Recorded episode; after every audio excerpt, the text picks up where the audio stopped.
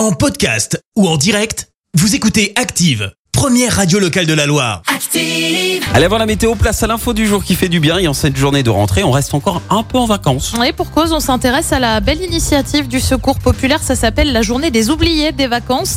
Euh, Ça existe depuis euh, 40 ans. Comme son nom l'indique, le but c'est de permettre à ceux qui ne partent pas de s'évader quelques jours l'été. Résultat, sur les deux dernières semaines d'août, ce sont euh, plusieurs milliers d'enfants qui ont pu s'évader quelques jours.